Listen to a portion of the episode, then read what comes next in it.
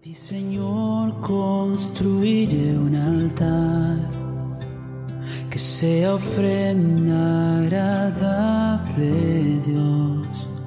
Tienes los cielos como tu hogar, pero habitas en mi canción. Ángeles, a ti, Señor.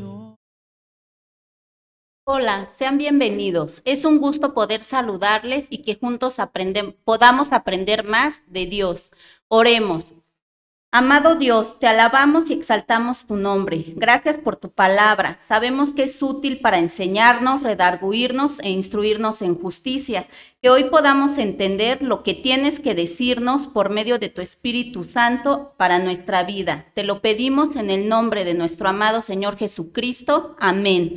El título de- este devocional es Mi Padre, mi Dios.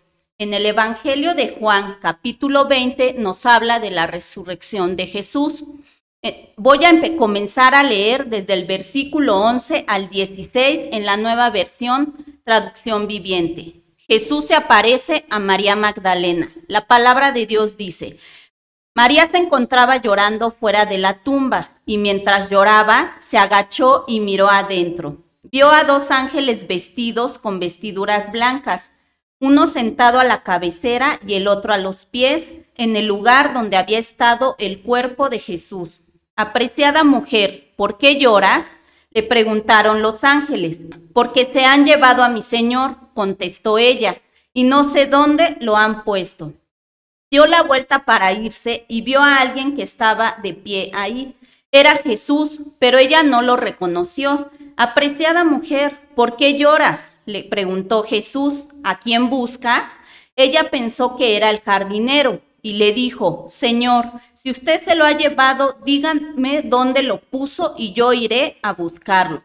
María, dijo Jesús. Ella giró, hacia él y exclamó, Raboni, que en hebreo significa maestro.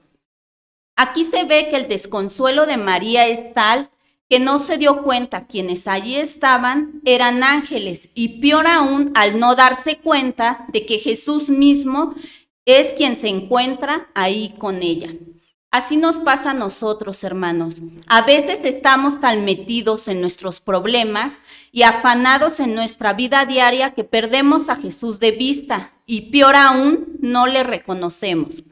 Jesús puede estar hablándonos y aunque lo oímos, no entendemos lo que nos dice porque realmente no lo estamos escuchando. Así como María, que aunque escuchó su voz, creyó que era el jardinero. Jesús nos habla una y otra vez y nos muestra lo que debemos y no de hacer. Pero estamos tan concentrados en nuestros problemas que no nos acordamos de sus palabras, no nos sentamos un momento a reflexionar sobre nuestro actuar diario y perdemos de vista a Jesús. Continúo leyendo el pasaje. En el versículo 17 dice, No te aferres a mí, le dijo Jesús, porque todavía no he subido a mi Padre, que vea, pero ve a buscar a mis hermanos y diles.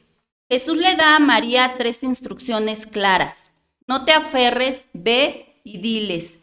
La respuesta a estas, instrucciones es la obediencia. María reacciona con gozo.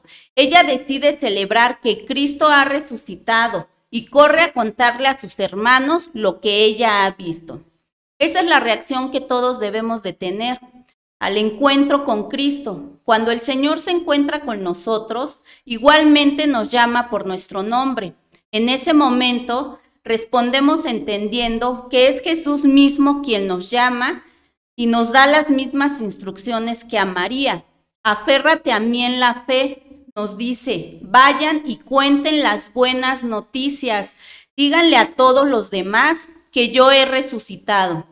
Tenemos una misión muy clara y muy importante, no solamente de un Salvador que vino y murió en la cruz, sino que Él venció la muerte y nos da vida eterna. Dice Juan 3:16, porque de tal manera amó Dios al mundo que ha dado a su único Hijo para que todo aquel que en Él cree no se pierda, mas tenga vida eterna. ¿Qué instrucciones nos ha dado Dios, hermanos? ¿Las hemos cumplido? Como hijos de Dios debemos de comunicar que confiamos en Dios porque le obedecemos. Continúe en el versículo 17. Voy a subir a mi Padre y al Padre de ustedes. ¿Es Dios nuestro Padre? ¿Eres un hijo de Dios? Cuando recibimos a Cristo en nuestro corazón como Señor y Salvador, dice la Biblia que Dios nos da el derecho de ser sus hijos. Ahora que soy su hijo, ¿lo reflejo? ¿Te estás pareciendo a tu Padre? Efesios 5.1 dice, sed pues imitadores de Dios como hijos amados. Sabemos que no somos perfectos. La Biblia dice que en el comienzo, que Él comenzó en vosotros la obra, la perfeccionará hasta el día de Jesucristo. Pero nuestro objetivo debe ser parecernos cada vez más a nuestro Padre. La pregunta es, ¿nos parecemos más a Jesús hoy que hace un año? ¿Nuestra vida en Cristo es más radiante hoy que hace un año? Un hijo amado ama a su papá, reconoce su voz, depende de él, quiere ser como su papá, aprende cosas de su papá, está seguro y confiado cuando está con su papá, aún en las dificultades, él puede estar tranquilo. El versículo 17 termina diciendo, a mi Dios y al Dios de ustedes. ¿Es tu Dios? ¿Reconoces tu supremacía en tu vida? Dios debe estar por encima de todo, gobernando en tu vida. Si tu modo de amar a tu esposa, de educar a tus hijos, de trabajar, de servir, demuestra que tienes un rey y se llama Jesús, entonces tu vida reflejará un Dios de amor. ¿Qué es lo primero que piensas al despertar, hermano? ¿Es Dios tu primer pensamiento? Luego Jesús se aparece a sus discípulos. En el versículo 19 al 22, la palabra de Dios dice, ese domingo, al atardecer, los discípulos estaban reunidos con las puertas bien cerradas porque tenían miedo de los líderes judíos. De pronto, Jesús estaba de pie en medio de ellos. La paz sea con ustedes, dijo. Mientras hablaba, les mostró las heridas de sus manos y su costado. Ellos se llenaron de alegría cuando vieron al Señor. Una vez más les dijo, la paz sea con ustedes. Como el Padre me envió a mí, así yo los envío a ustedes. Nosotros como sus discípulos somos enviados para hacer la voluntad de Dios, para hablar las palabras de Dios y para hacer las obras de Dios. Nos da el privilegio de proclamarlo. Tenemos la libertad y el derecho de proclamar el perdón de pecados. Es decir, tú y yo podemos decirle a alguien, cree en el Señor Jesucristo. Si confiesas con tu boca que Jesús es el Señor si crees en tu corazón que Dios le levantó de los muertos, serás salvo. Dios le estará dando la oportunidad de perdonar sus pecados al arrepentirse y pedir perdón por ellos. De la misma manera, cuando alguien rechaza el Evangelio, debemos tener el valor de decirles cuál será el destino de su alma. Por otro lado, Jesús ya les había hablado del consolador en Juan 14, 17. La palabra de Dios dice, me refiero al Espíritu Santo, quien guía toda la verdad. El mundo no puede recibirlo porque no lo busca ni lo reconoce, pero ustedes sí lo conocen, porque ahora Él vive con ustedes y después estará en ustedes.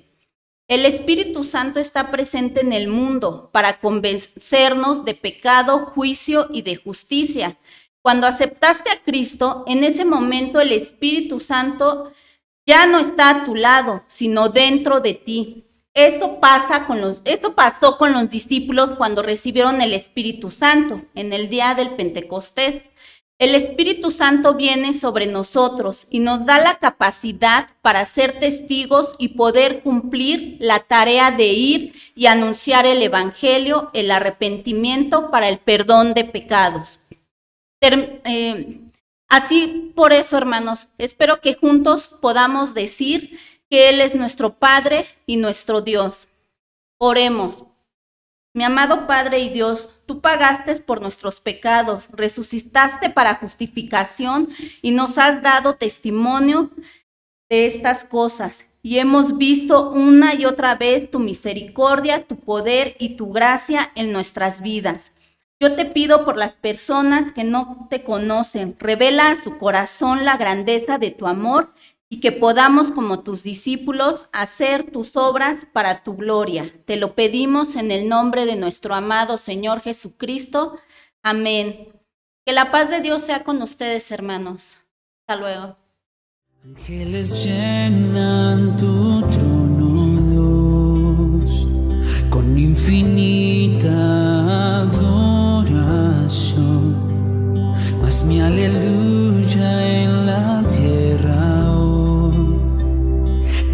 que mueve.